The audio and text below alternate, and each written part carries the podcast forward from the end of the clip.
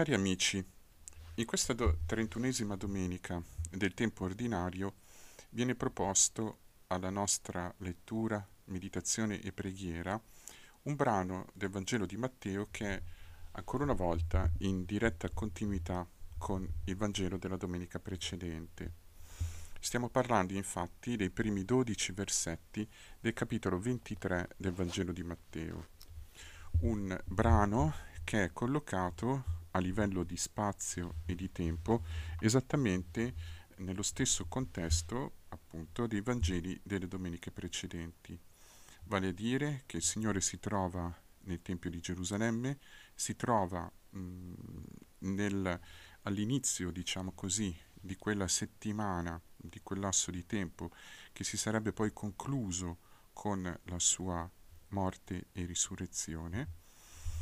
e eh, si trova, eh, in questo caso dopo, ehm, una, lunga,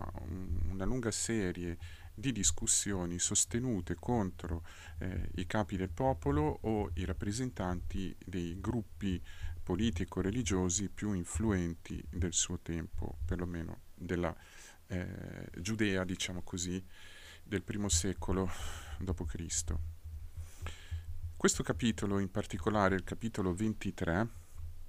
è il capitolo che conclude questo eh, tratto di percorso, quindi che comp- conclude questa sezione polemica.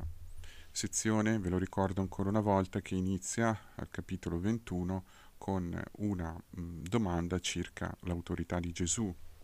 e che quindi si eh, diciamo, colloca una parte di questi capitoli alla luce di un problema profondo, di un problema reale, il problema di fondo è quello della fede. I, l'autorità del popolo, i capi e poi via via tutti i vari rappresentanti appena nominati,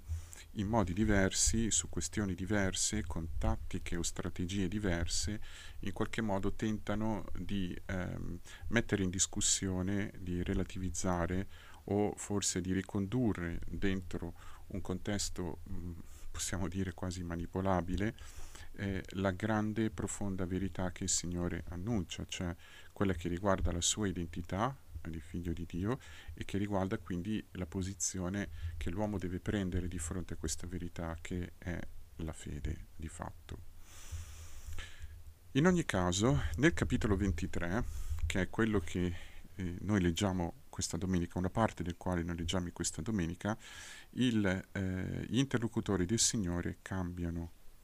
a un certo punto, come ci dice l'Evangelista mh, al versetto 1 del capitolo 23, Gesù cessa di interagire con queste autorità e gruppi e si rivolge alla folla e ai suoi discepoli. Il cambiamento di interlocutore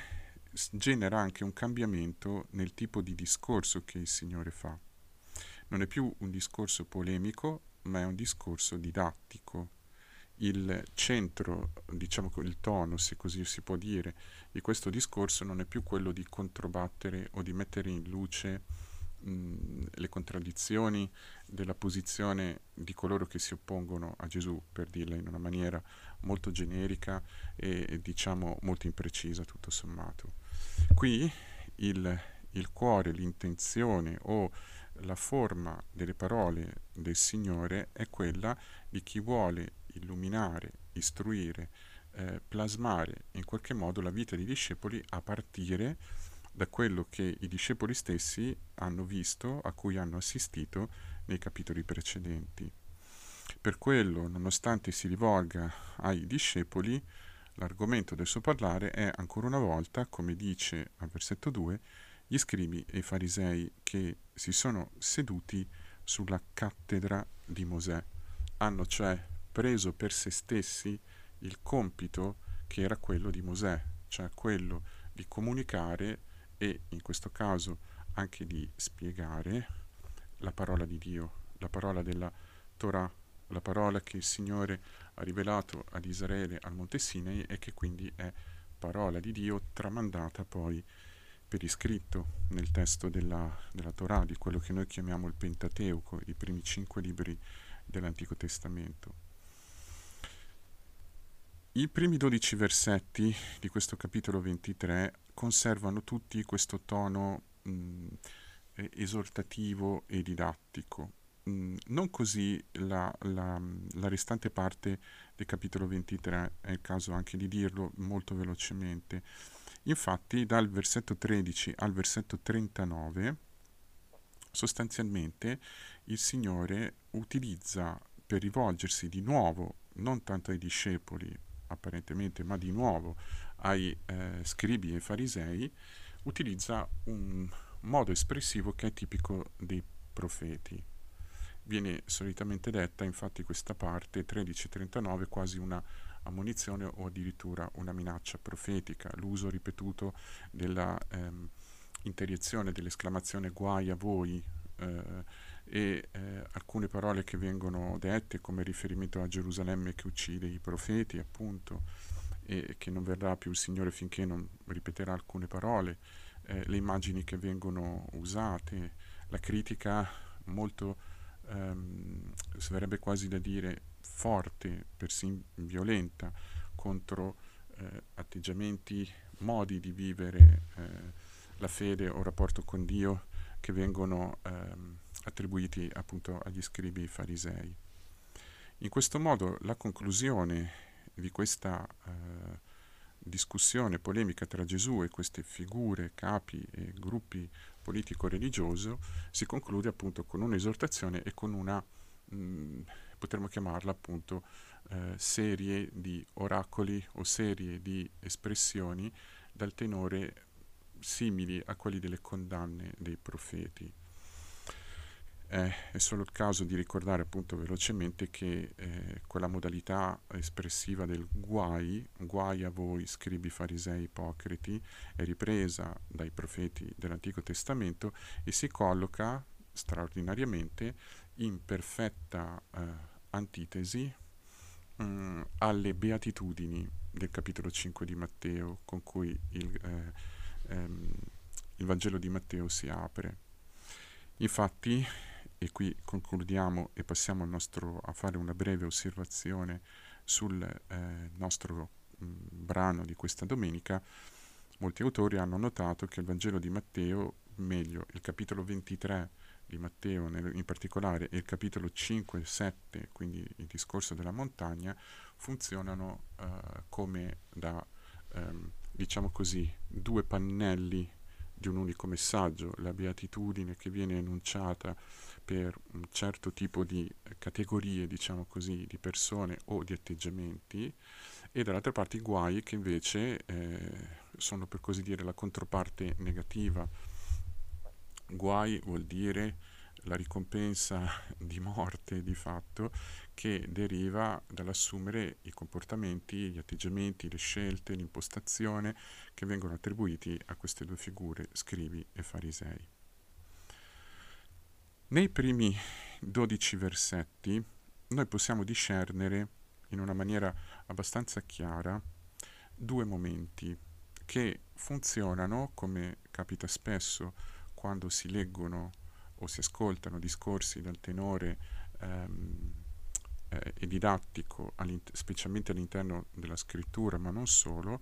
funzionano queste due parti come eh, l'esposizione di due strade, di due vie o, per usare una parola non del tutto esatta, di due mh, attitudini o esempi antitetici. Come quindi un contrasto tra due opposte modi di rapportarsi a Dio, se vogliamo dire di vivere la fede, o come ama qualcuno dire, di, tra virgolette, religiosità. La prima parte eh, è compresa nei versetti da 2 a 7 e di, di fatto rappresenta una specie di descrizione delle azioni, delle scelte, degli atteggiamenti che vengono attribuite a queste due categorie, scrivi e farisei. È opportuno ricordare molto velocemente che gli scribi erano quelle persone non definite in base ad una appartenenza ad un orientamento, diciamo così, di tipo politico-religioso, ma erano quelle persone che avevano eh, conseguito in vario modo l'abilità di leggere e scrivere e in particolare il compito di copiare, quindi custodire e tramandare il testo della parola di Dio, della scrittura, coloro che avevano in qualche modo la responsabilità, analoghi a, che, a quelle figure che vengono chiamate dottori della legge, che ugualmente avevano il compito precipuo di studiare, di custodire e di interpretare o ricercare la corretta interpretazione della parola di Dio, della scrittura. I farisei, per contro, sono un gruppo che è caratterizzato invece da un orientamento, eh, chiamiamolo politico-religioso, ben particolare, eh, che non è così facile eh, definire, poiché al di fuori del Nuovo Testamento le testimonianze sui, Vangeli, sui farisei scusate, non sono così abbondanti. In qualche modo i farisei si possono però definire come quegli eh, ebrei eh, religiosi che in qualche modo facevano non del Tempio, non della liturgia, non eh, delle grandi feste, non di tutto ciò che si può chiamare il sistema liturgico cultuale eh, stabilito dalla scrittura stessa, ma dell'etica, della possibilità di vivere ehm, la parola di Dio piuttosto in contesti diversi da quello del Tempio, la loro ragione di vita. Secondo alcuni dei farisei si sarebbero poi sviluppato il movimento rabbinico, che sarebbe diventato poi il movimento Tukur, il movimento maggioritario nell'ebraismo post-biblico, ecco, successivo alla distruzione del Tempio. In ogni caso, i farisei si caratterizzano, si caratterizzavano forse per questo tipo di scelta di fondo. E qui vengono presi entrambi come eh, esempio negativo, come personificazione di un uh, modo di vivere la fede mh, mm, negativo. Il versetto 3 infatti il Signore dice praticate osservate quello che dicono, ma non agite secondo le loro opere, perché dicono e non fanno. In questa parola,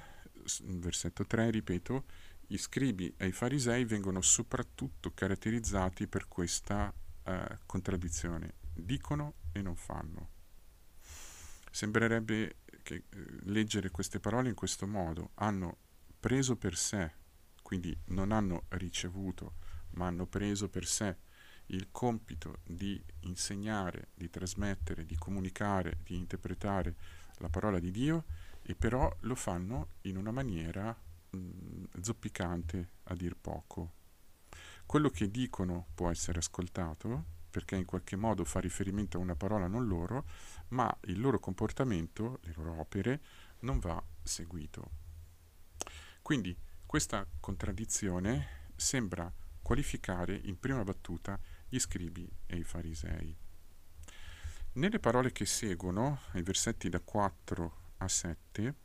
quello che noi troviamo è una descrizione con- conseguenziale appunto di questa frase che sembra, ehm, come dire, dare dei farisei una impressione di questo genere.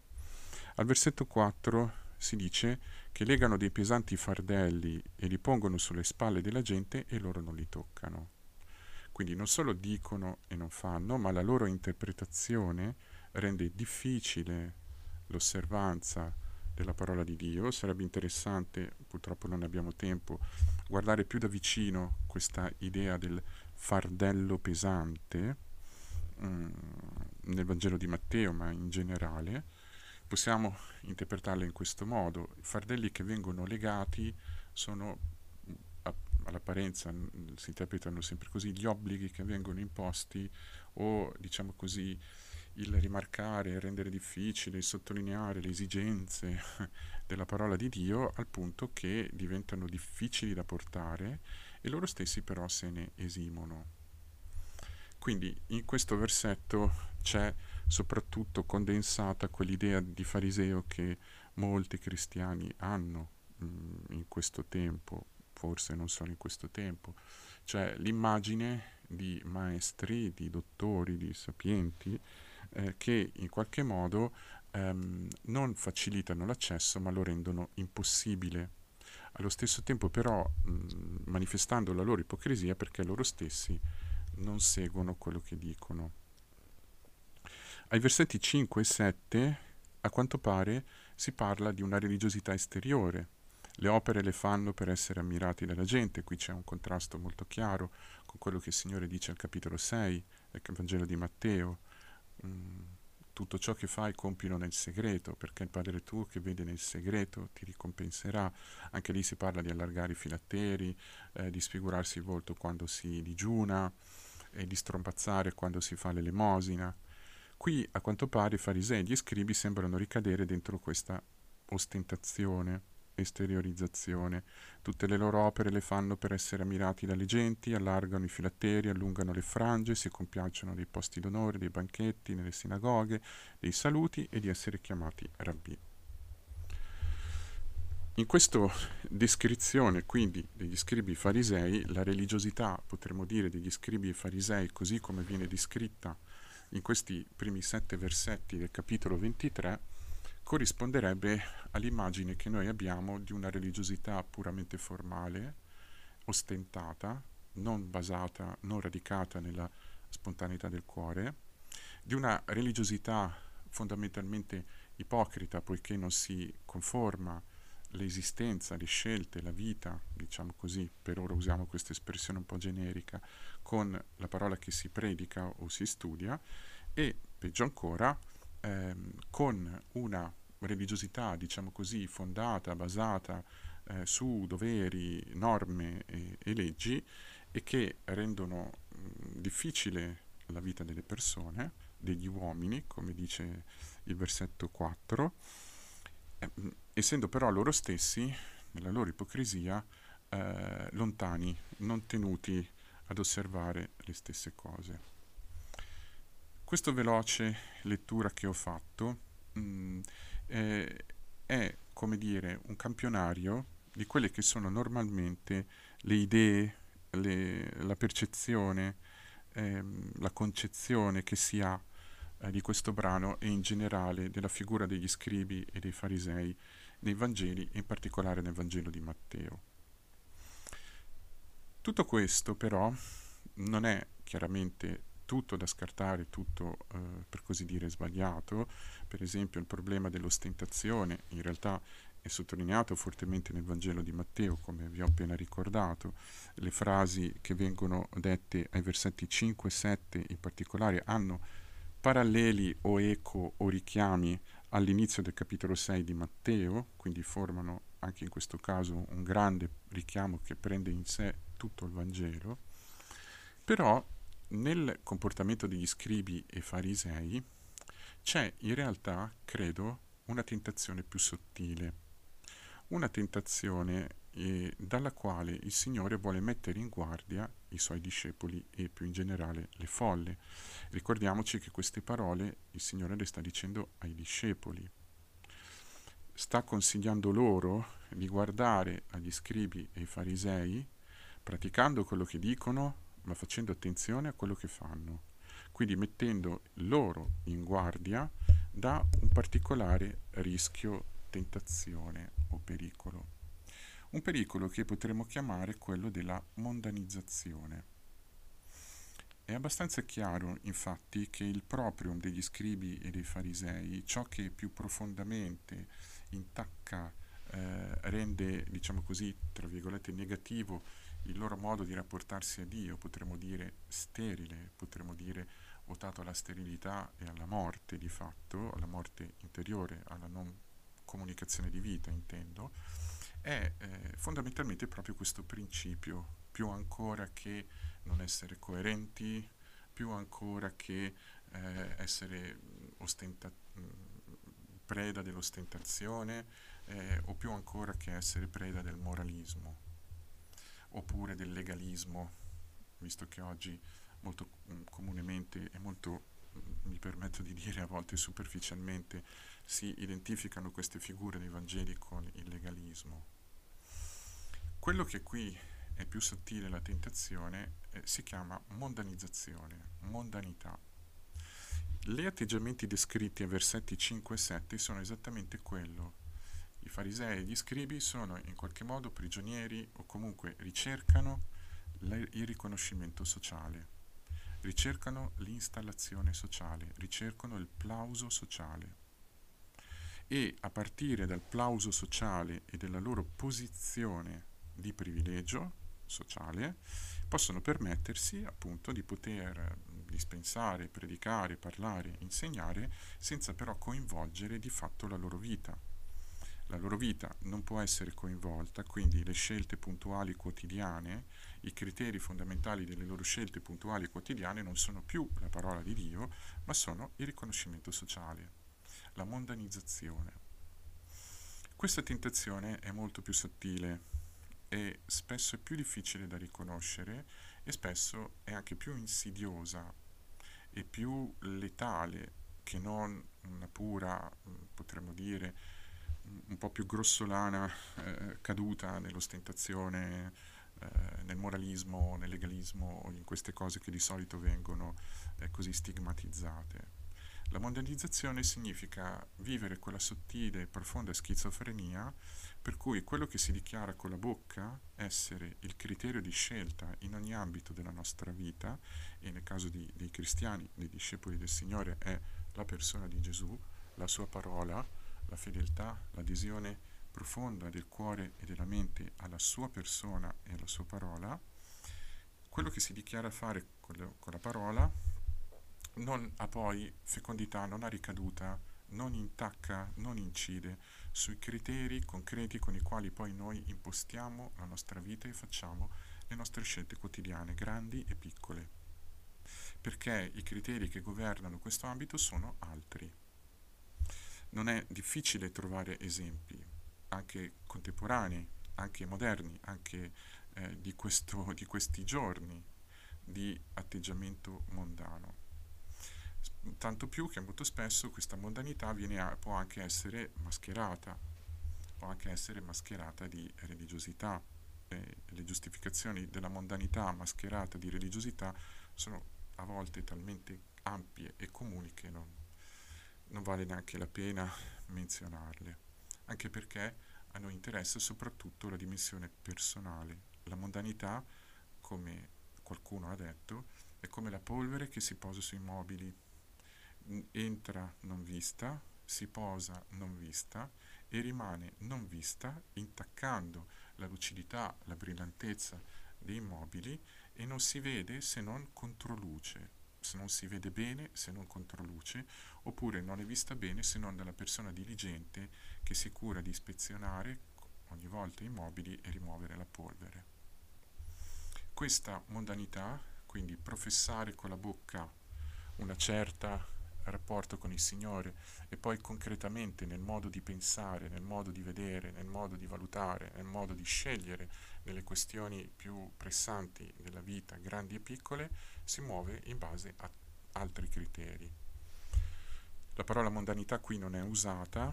sappiamo che nel Vangelo di Giovanni il mondo, in particolare Giovanni usa questo termine in modo tecnico, in modo eh, specializzato, indica più che un gruppo di persone o una società o una cultura, indica un modo di pensare, quale che sia la società, la cultura, un modo di pensare che fondamentalmente si basa sul principio per cui quello che l'uomo può davvero desiderare o cercare è in questo mondo, perché al di là non si sa cosa c'è e quindi bisogna, tra virgolette, godersi la vita o cercare di migliorare o di avere un vantaggio, una realizzazione in questa vita perché del resto, come dice il famoso eh, sonetto, del domani non v'è certezza. Qual è però di fronte a tutto questo il contrappeso che il Signore pone? Ai versetti da 9 a 13 troviamo un ma voi. Versetto 9 eh, implica una stretta antitesi. Se gli scribi e i farisei fanno così, non voi, ma voi. Sono tre, per così dire, le istruzioni o quasi gli ordini che il Signore dà ai discepoli e che dovrebbero plasmare la loro vita. Non fatevi chiamare rabbì perché uno solo è il vostro Maestro. Non chiamate Padre nessuno, perché uno solo è il Padre. Non fatevi chiamare guide, perché uno solo è la vostra guida, il Cristo. Tre espressioni. Le, la prima espressione e l'ultima riguarda l'identità dei discepoli. Non fatevi chiamare rabbi, non fatevi chiamare guide perché in, in entrambi i casi, nella prima e nell'ultima delle ingiunzioni che il Signore dona, quindi al versetto 8 e al versetto 10, non bisogna fare così perché uno solo è il rabbi, cioè il maestro, l'insegnante, e uno solo è la guida, il catecheta, tra virgolette, o meglio, colui che introduce la guida, cioè il Cristo. Quindi nessuno, diciamo così, può arrogarsi potremmo dire, un titolo che appartiene solo al Cristo, al Signore. La ingiunzione centrale, quella del versetto 9, non riguarda l'identità dei discepoli, ma riguarda l'atteggiamento dei discepoli verso qualcun altro. Non chiamate nessuno padre. Nessuno può arrogarsi il titolo di padre, perché padre è uno solo, è il vostro Padre celeste. Quindi anche qui il titolo di padre, il nome di padre, non va attribuito eh, a nessuno sulla terra, perché il vero Padre è celeste, così come eh, voi non dovete farvi chiamare rabbi o guide, perché uno solo è il maestro e uno solo è la guida. Queste affermazioni, eh, che sono state interpretate da qualcuno in un senso, mh, mm, per così dire, comunista, come eh, un progetto di società senza classi, senza distinzioni, dove tutti sono uguali o cose di questo genere, in realtà adimira un punto ben preciso. Ci sarebbe molto da dire a proposito del fatto che qui si parli, che il Signore insista sui nomi con cui si chiamano, non fatevi chiamare e non chiamate, quindi l'uso di certi appellativi e titoli anche fino al, costo, al, punto di essere paradossale, chiaramente, no? Perché il versetto 9, non chiamare padre nessuno sulla terra, se lo interpretiamo in un senso goffo e un po' letterale, vorrebbe dire che in una famiglia i figli non debbono chiamare il loro padre biologico o meno papà o padre. E chiaramente difficilmente questo è il senso di questo versetto. La questione fondamentale eh, di, questo, di, queste parole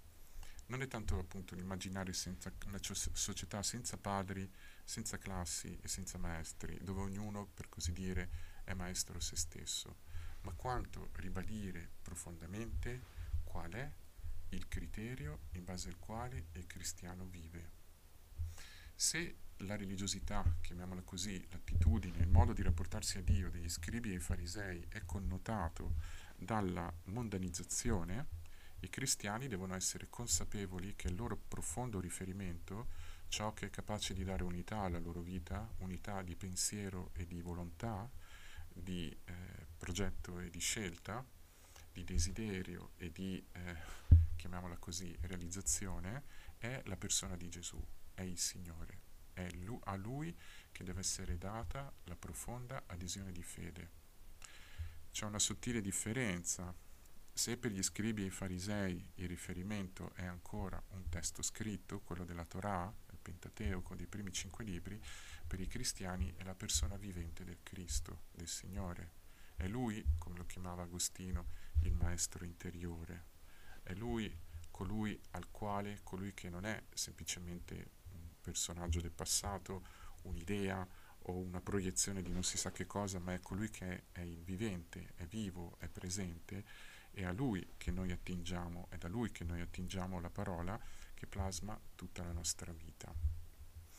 Allo stesso tempo il riferimento al Padre, che è posto al centro di queste tre ingiunzioni ed è formulato anche in modo diverso, implica questo, che i discepoli eh, devono riconoscere che la fonte della loro vita, la vera fonte di felicità, la fonte fondamentale di tutto ciò che sono, hanno e, e saranno, è il Padre Celeste, colui a cui si arriva attraverso la persona di Gesù.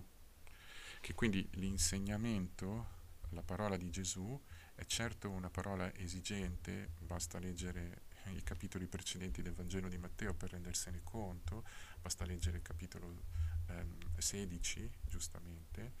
ehm, però è una parola che nella sua esigenza eh, comunica e conduce al Padre, alla fonte della vita. Non chiamare padre nessuno sulla terra non significa non riconoscere che abbiamo dei genitori biologici o anche spirituali nella tradizione cristiana, ma significa riconoscere che la sorgente ultima e vera della vita è Dio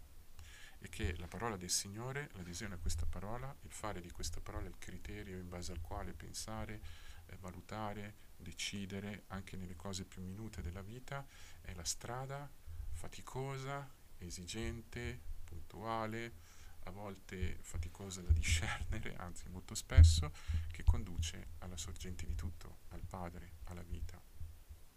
Quindi se gli scribi farisei si sono arrogati questa posizione e la mantengono attraverso il consenso sociale, e se quindi la loro fede è inquinata dalla mondializzazione, così non deve essere per i discepoli, poiché lo sappiamo molto bene, lo sanno da duemila anni tutti i cristiani, credere in Cristo non sempre significa andare incontro all'applauso sociale. Credere nel Signore non sempre significa, come ho sentito dire tante volte dal mio padre spirituale, non significa che gli uomini ti battano le mani. Anzi, spesso, non sempre, ma spesso potrebbe non essere così. Il dono che noi chiediamo al Signore in questa domenica e quindi ancora una volta vi, di poter crescere nella fede, che la nostra fede venga purificata, la nostra mente prima di tutto, i nostri pensieri, da tutto ciò che può essere mondano, da tutto ciò che in qualche modo sottilmente, come la polvere, ci conduce a quella schizofrenia che il Signore deplora negli scribi e nei farisei.